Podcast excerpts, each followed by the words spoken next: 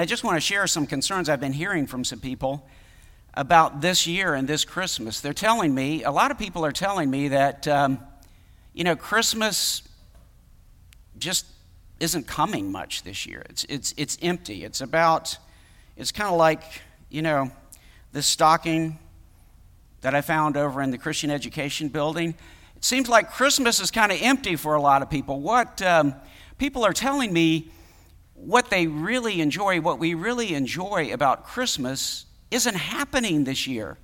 You know, the big parties, the big concerts, the huge overflowing breakfast with Santa, uh, the, the, the kids' extravaganzas, packing into the movie theaters on right before Christmas or right after Christmas for the latest Christmas blockbuster children's Christmas, you know, mega movie. We're just not going to have that this year. And some people are concerned because of, you know, with all the COVID restrictions and the international travel. Uh, I just got a report this morning that uh, the EU is banning travel from the UK into into uh, the EU or several of the EU countries over Christmas and heading into New Year's. There's concerns about whether the stockings w- will even be filled for Christmas. So that begs the question, doesn't it? Um, what do you enjoy about Christmas? What carries your Christmas? What carries Christmas for you? Actually, Amy, right before the service today, gave me this beautiful ornament that she created. And uh, seems pretty small, doesn't it? This little white figure all wrapped in swaddling cloths. Could he carry Christmas? I mean, you know, what do you enjoy about Christmas? Speaking of carrying Christmas, we're going to go ahead and pray and open with a, a key scripture which we will uh, read in context later in the sermon today. We're going to be turning to, uh, to begin to Luke chapter 1, verses 46 and 47. Let's pray together. Father, as we come before you, we ask that you would bring us alive in praise, in magnifying and glorifying you, and in enjoying you, finding our real Christmas joy in you and in your Son, especially this year. In Christ's name we pray. Amen. So the sermon today is Are you DOA or alive in praise at Christmas? Are you DOA or alive in praise at Christmas? And our opening scripture is from Luke chapter 1, verses 46 and 47. I invite you to hear God's word.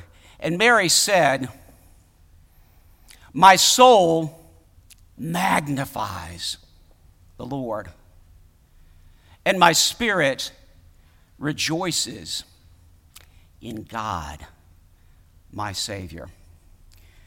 This is the word of the Lord. Thanks be to God. Friends, the grass withers, the flowers fade, but the word of our God will stand forever. Amen. You want to talk about carrying Christmas? Mary was carrying Christmas. Because I'm t- here to tell you today that uh, it's not about Santa Claus gifts, it's not about Christmas movie blockbusters. That, that's not what carries Christmas. It's not the big parties with the big feasting and fetting. It's not all that. It's not the special cookies with the little sprinkles on top. None of those things carry Christmas. Christmas itself is the incarnate one who was born of the Virgin Mary. And Mary carried Christmas by the providence of the Lord. He ordained it. I'm delighted today. I saw that our children's worship bulletin for children who are with us in this service, and definitely for those who will be with us at the 11 o'clock service. Uh, the children's bulletin today is focusing on uh, the angel Gabriel's visit to Mary in Nazareth.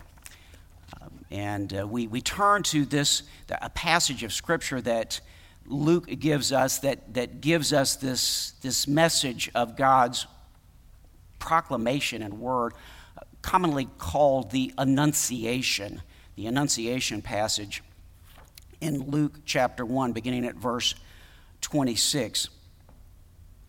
Now, as this crazy year draws to a close, I hope and I trust that you hit your mark for 2020. I mean, it is about time to be doing those types of assessments, is it not? We're only a few days away from the close of this calendar year. Did you reach your goal this year? What goal was that? Someone may be asking me. To survive the pandemic and live another day? No, my friend. Surviving to live another day is about the level of a slug. That's, that's the slug's main and chief purpose, is to survive and live another day. Maybe a not very ambitious worm might be at that level too. But you're not a worm, are you? You're not a slug. You're made in the very image of God and to be in a holy and blessed and living relationship with Him. We have a much higher purpose. Why do we exist? What's your raison d'etre? Why are you here? Why is God giving you life here on earth for a few years? We already affirmed it earlier in the worship service, didn't we? That great response to the first question of the Westminster larger catechism, we get the slightly shorter version with the shorter catechism.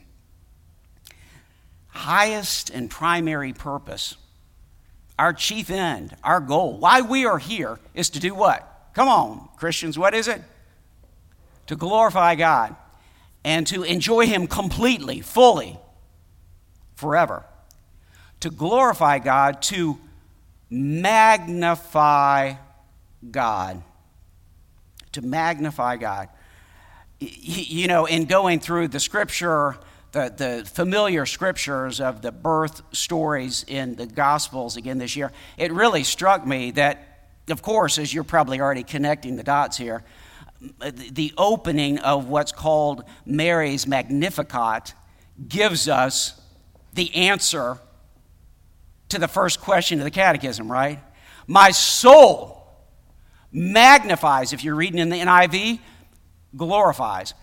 My soul glorifies, my soul magnifies the Lord, and my spirit rejoices in God, my Savior. If you want a couple verses from the scripture that hook directly to the answer we teach our children and we remind ourselves as adults, to what is our main purpose in life, just go to Luke 1 46 and 47. Are you hearing it? It's right there. To glorify God, to magnify God, and to rejoice in Him, to enjoy Him completely forever. But wait a minute now. You know, this, this, this response always begs a couple of questions from some folks. You know those kind of folks out in the crowd, right? Uh, does God need us to glorify him in order to be great? Or is God pretty great, but he needs, he needs his fans to get him over the finish line? No, absolutely not. He's not dependent on us at all. God is glorious and glorified already completely in who he is. Before all creation, beyond all time, and certainly beyond creatures like you and me. But God, by his grace, by his grace, elects and calls his children into a life, a living of glorifying him and enjoying him. It's for our benefit that we might live in the Holy Spirit and flourish and be fulfilled. You know, I'm reading all over the place that there's so many people who struggle with fulfillment and, and with purpose in life, and particularly in 2020 with the COVID pandemic going on. What does it mean to enjoy life? Well, to be really alive and to really know enjoyment is not about Christmas stockings, it's not about a movie. This brief maybe tickles our fancy of happiness, but real joy, living joy, eternal joy, is to be in that communion with God and to glorify Him. Now, you, you, you know, you think about it. So, to glorify God or to magnify God and to enjoy Him, to rejoice in Him, those two things come together in a central word in all the Bible, and that is the word praise. Praise. If you've been with me on Wednesday nights, of course, you hear from me otherwise pretty commonly, you know the Hebrew name, title for the book that we call the Psalms is Tehillim, praises, the praises of God's people. That's why the Psalms are so central at the very heart of God's word for us written. And you know, you could say, well, yeah, but Pastor, there are a lot of Psalms where people are really upset and they're kind of saying bad things because their enemies or even friends have betrayed them. Yeah, there, there are over 60 Psalms that involve lament. But as we've seen in our Wednesday night studies over the last number of months, they always, in each book of the psalm, always moves ultimately to praise, right? Tehillim, the praises of God's people, even in a pandemic year, even when people that we know and love die suddenly, even when the economy and the politics of our nation and the world seem to be teetering and tottering there we find the real union and purpose of our life in glorifying God, rejoicing, enjoying God in praise. So, back to the question of the sermon Are you dead on arrival this Christmas or alive in praise? I want to invite you to be alive in praise. I can tell you a lot of things of this world are pretty much dead on arrival the things that the world tries to produce to pull off Christmas, you know, the secular Christmas, they're kind of frizzled out this year, aren't they? They're, they're not doing real well. The secular Christmas is not doing real well. But the real Christmas that you and I can rejoice in lives brighter than ever. God invites us to enjoy Him for our benefit and to come together in praise praise. Um, in C.S. Lewis's book, Reflection, Reflections on the Psalms, he goes ahead. Lewis, it's kind of interesting. You know, Lewis is pretty open, uh, pretty transparent at various points, and he tells us that even after he moved from being an atheist or agnostic to becoming a Christian, he still struggled with this fact that, speaking of the Psalms, so many of the Psalms, as well as the rest of the Bible, but definitely in the Psalms, we're, it's repeatedly we're commanded to praise God. Just like we're commanded to love God. And Lewis admits, you know, even though I now believed and I was born anew in Christ, I struggle with this concept that why is God commanding and compelling us to praise? That, that seems out of joint. Then he said, I started thinking about it, and the obvious occurred to me that the humblest and at the same time most balanced and capacious minds praise the most, while cranks, misfits, malcontents, complainers, they praise the least. You'll find that in your life, right? Out and around in the world, right? There, there's, there's, there's uh, broadly speaking, two kinds of people, right? People who praise a lot and people who complain a lot. You know this, right? And, and he goes on and he says this people spontaneously praise whatever they value. And he talks about the fact that people who are lovers of music, right, praise great music. And they want to tell other people about it. And they call other people to say, let's applaud that, right? People who love sports, that's what they get excited about. Man, they will clap and praise. It's so interesting to me always that so many Christians will say, well, we can't do anything demonstrative for God, but we sure can for our favorite team, you know. Or if we get excited about shopping or going on trips, that's what we praise. Or if we love food, we talk about food and we've, wasn't that just an awesome dinner and we talk about the food. We talk about the food more than we'll talk about Jesus Christ in some conversations, surprisingly enough. He said, People spontaneously praise whatever they value, Lewis says, so they spontaneously urge us to join them in praising it. Isn't she lovely? Wasn't that glorious? Don't you think that was magnificent? He says the psalmist, in telling everyone to praise God, are doing what all do when they speak of what they care about. Have you seen my granddaughter? Isn't she? Look at her. And let me, let me show you this video of her singing. You know, we invite others into this communion of praise. He said, My general difficulty about the praise of God depended on my absurd, absurdly denying to us, as regards the supremely valuable, what we delight to do, what we indeed cannot help but doing about everything we actually value. How does Jesus rank with you at Christmas? Is your Christmas dead on arrival? Or are you alive in praise? Lewis goes on and says this. This is really why I pulled this out for us. this, this is strong. He says, I think we delight to praise what we enjoy because praise not merely expresses but completes the enjoyment.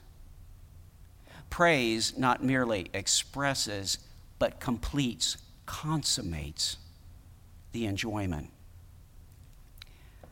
Praise is enjoyment's appointed consummation.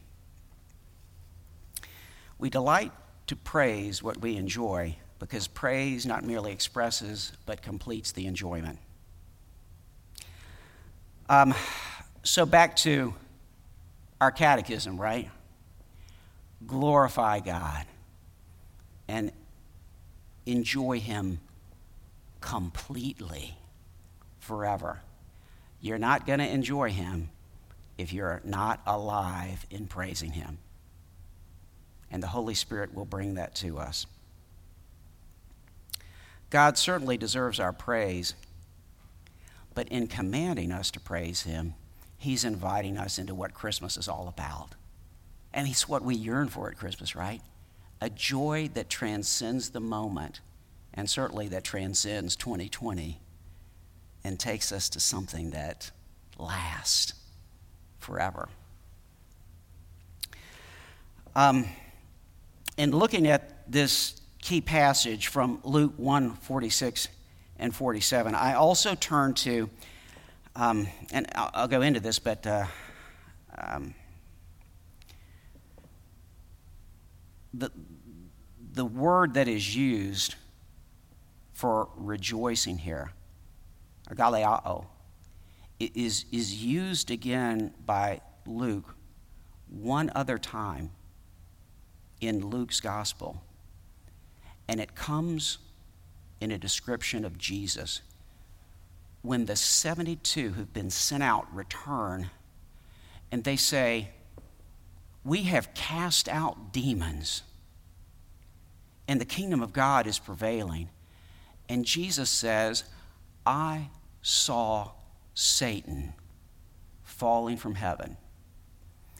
You may remember that if you, if you know your New Testament pretty well. And then, and then right after then, Jesus in Luke 10 21, we read this in Luke 10 21. At that time, Jesus rejoiced, saying, same root as 147, the opening of Mary's Magnificat. At that time, Jesus rejoiced in the Holy Spirit. You see this connection with the Holy Spirit? Jesus rejoiced in the Holy Spirit and declared, I Praise you, Father, Lord of heaven and earth. Because why? Because you are holy, you are awesome, your elective sovereign grace is beyond what we can even comprehend. And we're not upset by that. We don't fail to believe in you and have a bunch of arguments about it in Sunday school classes for the rest of our lives. We rejoice in this that you turn the world upside down when you choose, when you save, when you extend your grace. I praise you, Father, Lord of heaven and earth, because you have hidden these things from the wise and learned and revealed them to little children. Yes, Father, for this was well pleasing in your sight. God chooses whom he will. God turns the world upside down. God did not choose the princess daughter of the high priest of Jerusalem in her palatial estate to send his son to save and redeem Israel, his people. Did you catch this? God chooses a little teenage girl in a never heard from town, not even mentioned in the Old Testament. She's not even married yet, she's betrothed. Whoever heard of Mary? What kind of house was she living in? Prob- you know, you, you, go to, you go to Nazareth now, you see those little remains of the houses. they're, they're, they're, they're, they're puny. They're not a big Santa Claus celebration, right? That, that was not her context. So, what about you? Dead on arrival or alive in that good news? Do you rejoice in God's incredible turning the world upside down Christmas gospel. Well, let's turn again to this passage. I'm going to read through the larger context and just reflect. We can't dig in, of course, very much, but we can, we can talk a little bit about some of the things here. I want to go ahead and remind you of the whole story here. Picking up at Luke 1 26 and moving forward. This begins what's called the Annunciation the Annunciation. And let me just tell you this. I, I, back in 2008, back in 2008, um, I had moved from my church in Georgia to uh, take the call at the church in Hilton Head. I had already arranged earlier, way back months before, that I was going to take my mom to France after Easter and during what would be spring break. Um, was her first time ever to France. And, and, the incredible, and by the way, we got to use frequent flyer miles in March because the deal was in 2008, Christmas was almost as early as it could come. It was on March 23rd. The earliest Christmas can possibly come in the Gregorian calendar is the 22nd of March, but that only happens about one every, I don't know, five, 600 years. It really only happens about one every 100 or 150 years, I think, with March 23rd. But what that meant is, in, in the church I was at in, in Hilton Head, we had morning services and evening services. So I preached on the resurrection of Jesus Christ which is the i mean it's the make or break miracle that basically you know basically are you a real evangelical believer or not do you believe in a couple things the virgin conception of jesus and his being raised from the dead okay so i preached on the resurrection through Sunday night because we had a 6:30 Sunday evening service on Easter. Um, so I'm preaching. The, the next morning, I get up, I pack my stuff, and I go to Atlanta to meet my mom. And I fly. We fly to France, and uh, we're in Paris. Um, and we arrive because you know how you, the, the day moves forward, right? So we leave on Monday night, the 24th, and we arrive on the 25th. And of course, I had already, I, I kind of knew this with the trip. We, the reason we went on the trip at this time was because we could bank in more on frequent flyer miles in March to go to Europe than we could once you get into April and May. You know, it's more expensive with your free. So, but, but the key was this was our chance to go. I could go pretty early in the year. Easter was incredibly early, but I knew this on the calendar. And what was on the calendar? March 25th, right? So, this is the day that the church traditionally celebrates the Annunciation, right? Nine months before Christmas. You catch that? So we go to Paris. So the, the, my mom's first thing going to Paris, other than we take a train and get, get our stuff. I put our stuff in a hotel room, and then we go to Ile de Paris and we go to Notre Dame. And it's late afternoon, heading into the evening, and they are having their Annunciation of the Lord services at Notre Dame.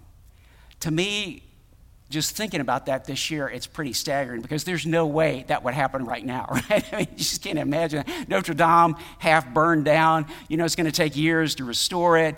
Um, COVID, all the restrictions, everything else. This is the Annunciation. So, the two great miracles, I mean, these are make or break miracles. The, the, you know, what we preached on, what I preached on a couple weeks ago, nothing is impossible with God. Yeah, virgin conception. Let me clarify now virgin conception. The birth of Jesus, although of course we celebrate it, is not what is the key miracle here, right? It's the conception. Do you catch what I'm saying? He's born like any other baby. Now, I know there are angels all around singing and everything, but, but his actual birth, it's, it's not the virgin birth, it's the virgin conception. So, all the way back to what we're reading here with the Annunciation. So, in the sixth month, the angel Gabriel was sent from God to a city of Galilee named Nazareth to a virgin betrothed to a man whose name was Joseph of the house of David. And the virgin's name was Mary. And he came to her, Gabriel came to her and said, Greetings, O favored one, the Lord is with you. But she, Mary, was greatly troubled at the saying and tried to discern what sort of greeting this might be.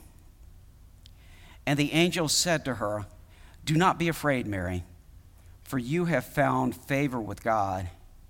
And behold, you will conceive in your womb and bear a son, and you shall call his name Jesus. He will be great.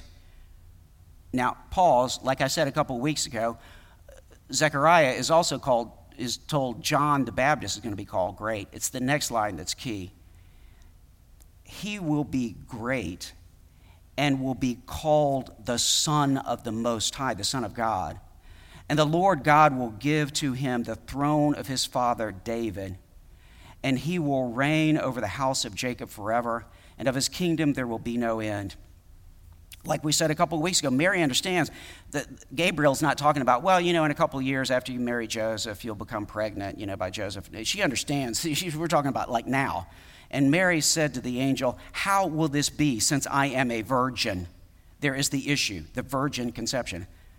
And the angel answered her, The Holy Spirit will come upon you, and the power of the Most High will overshadow you. Therefore, the child to be born will be called Holy, the Son of God.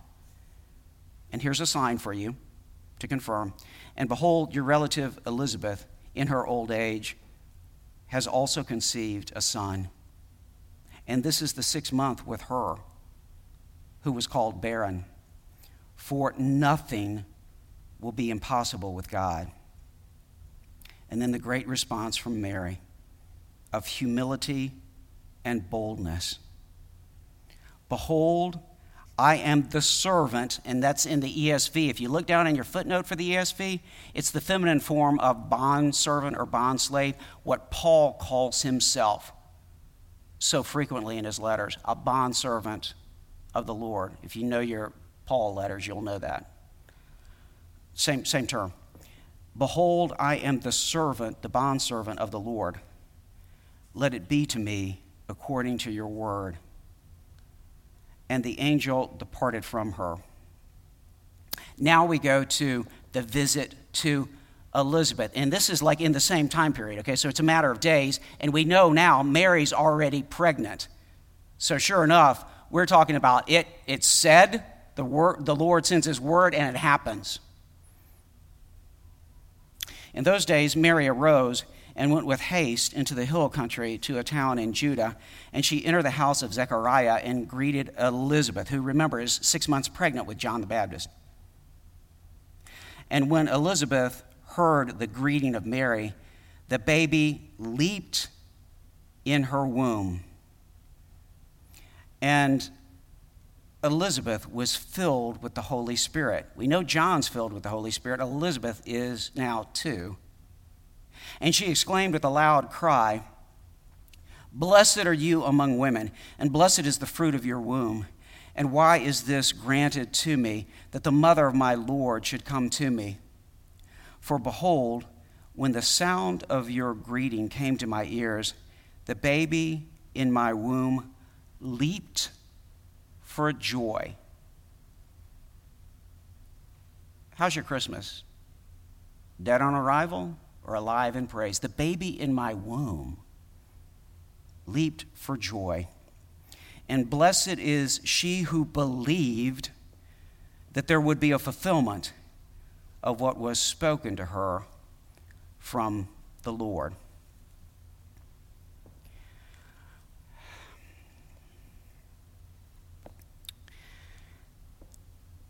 And Mary said,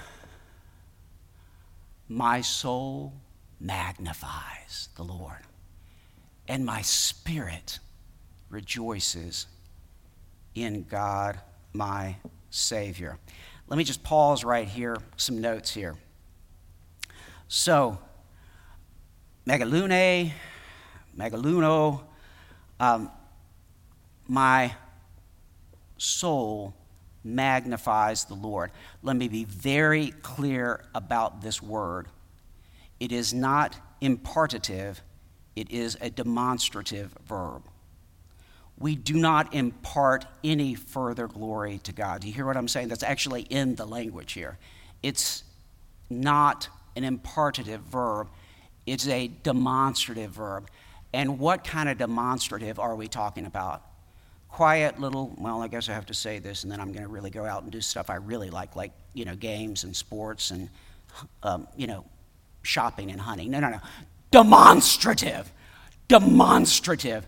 What does John do in the womb? And by the way, is John simply a fetus that we can make a further decision about? Is Jesus a fetus at this? point? No, no, we're talking about babies, babies in the womb. And John the baby in the womb knows exactly by the Holy Spirit who the baby in Mary is, and that Mary is carrying Christmas. Um, to make much of, not in a way of impartation, uh, but in a way of demonstration. And my soul rejoices in God, my Savior. Agalaio. From, right, agan in the, in the Greek, and haleo. To leap. To make very much this joy. And in the same way, Jesus rejoiced in the Holy Spirit and said, I thank you, Father, you've turned the world upside down. You've taken Satan down and the high people and the proud people are going to be brought low. The arrogant and those who say, We are rich, we have all we need. Go to Revelation 3, right? We are rich, we have all we need. Oh, we're fine, Lord. No, no, no. They will go away without anything. But those who come to the Lord with hungry hearts will be filled with His Holy Spirit. That's all that's being said here. And so Mary rejoices, and John rejoices, and Elizabeth rejoices. We'll keep reading. So, why? Well, the world's turned upside down. This is the way Christmas actually works. It's not about who can buy the most, it's who needs God the most. This, this is what Christmas, it's, it's not the world's Christmas, it's Jesus' Christmas. For he has looked on the humble estate of his servant. For behold, from now on all generations will call me blessed. For he who is mighty has done great things for me, and holy is his name. And his mercy is for those who fear him from generation to generation, those who fear him. He has shown strength with his arm. He has scattered the proud in the thoughts of their hearts. They thought they were so great, they're scattered. Now, let me tell you, this is gnomic aorist in the Greek. It, it, it's saying it's already done. Even though we're still going to see it in motion, it's as good as done. He's already done all of this. Even though the baby's only a few days old. do you hear what's, what's this is the way this is incredible prophecy that God is bringing through Mary. He, he's already done it. He has brought down the mighty from their thrones and exalted those of humble estate. He has filled the hungry with good things, and the rich he has sent away empty. He has helped his servant Israel. Now we're talking not just about Mary is encompassing God's entire outreach to Israel and ultimately to everyone who, who will come to him hungry and be saved. He has helped his servant Israel in remembrance of his mercy as he spoke to our fathers, to Abraham, and to his offspring forever. Dead or alive this Christmas to be alive is to demonstrate, to leap for joy. Not just to say, well, I guess I have to glorify him for a few minutes and say a few words. No, no, no. to, to go crazy about this, to be set free in the Holy Spirit. This is Christmas. This is to be alive in Christmas. To praise God for who he is, make much of and enjoy who he is. Number one, praise based on and flowing from His Word. You notice this is not a random thing. God has spoken to Mary, and God, by His Holy Spirit, has brought the message to Elizabeth and even ultimately to John the Baptist. God's word of salvation, God's word of the Messiah pointing to Jesus, the Son of God. Number three, praise Him for His total power Again, two weeks ago, I did a whole sermon on this. Uh, nothing is impossible with God. He turns everything upside down, and He can save the worst of us. Praise the Lord, right? Amen. Those of us who are hungry. The way God turns the world and the world's expectations on their head, God's redeeming, amazing grace choosing. That's Christmas. That's Christmas. And that's what I want to invite you into as we move through this week. Look, as we move through this week, just, just think about it. What, what, what is Christmas? What do you get excited about for Christmas? Is it this? Because this is going to end up being empty just like it is for a lot of people, unfortunately, this year. But, but, but you know what? This, this is not heaven, okay? This, this, is not, this is not the way of heaven. This little bitty one is. And, and let me tell you something else. You want something to get excited about? You want to be alive in praise? These Bibles. I am rejoicing in God, my Savior. I am glorifying the Lord. Because you know what? These are the Bibles. I'm still working on inscribing all these. These are the Bibles that we are giving to these red rose mothers who chose life over convenient death, who chose to be inconvenienced, and who, in, in some ways, may have ended up, you know, because of, you know, I mean, it costs money. It's, it's, it's a challenge to have a baby. Maybe the stocking's not quite full for them this year. But you know what? The bread of life gives eternally. And we're giving these Bibles to these red rose mothers because you have a heart for Him. That's Christmas. Rejoice in that. You don't have to say, well, you know, because of the pandemic and all the restrictions, it's just not much of a Christmas this year. Oh, no, no, no. It's the best Christmas ever. And we'll celebrate that Thursday night. In the name of the Father, the Son, and the Holy Spirit, now and forever. Amen.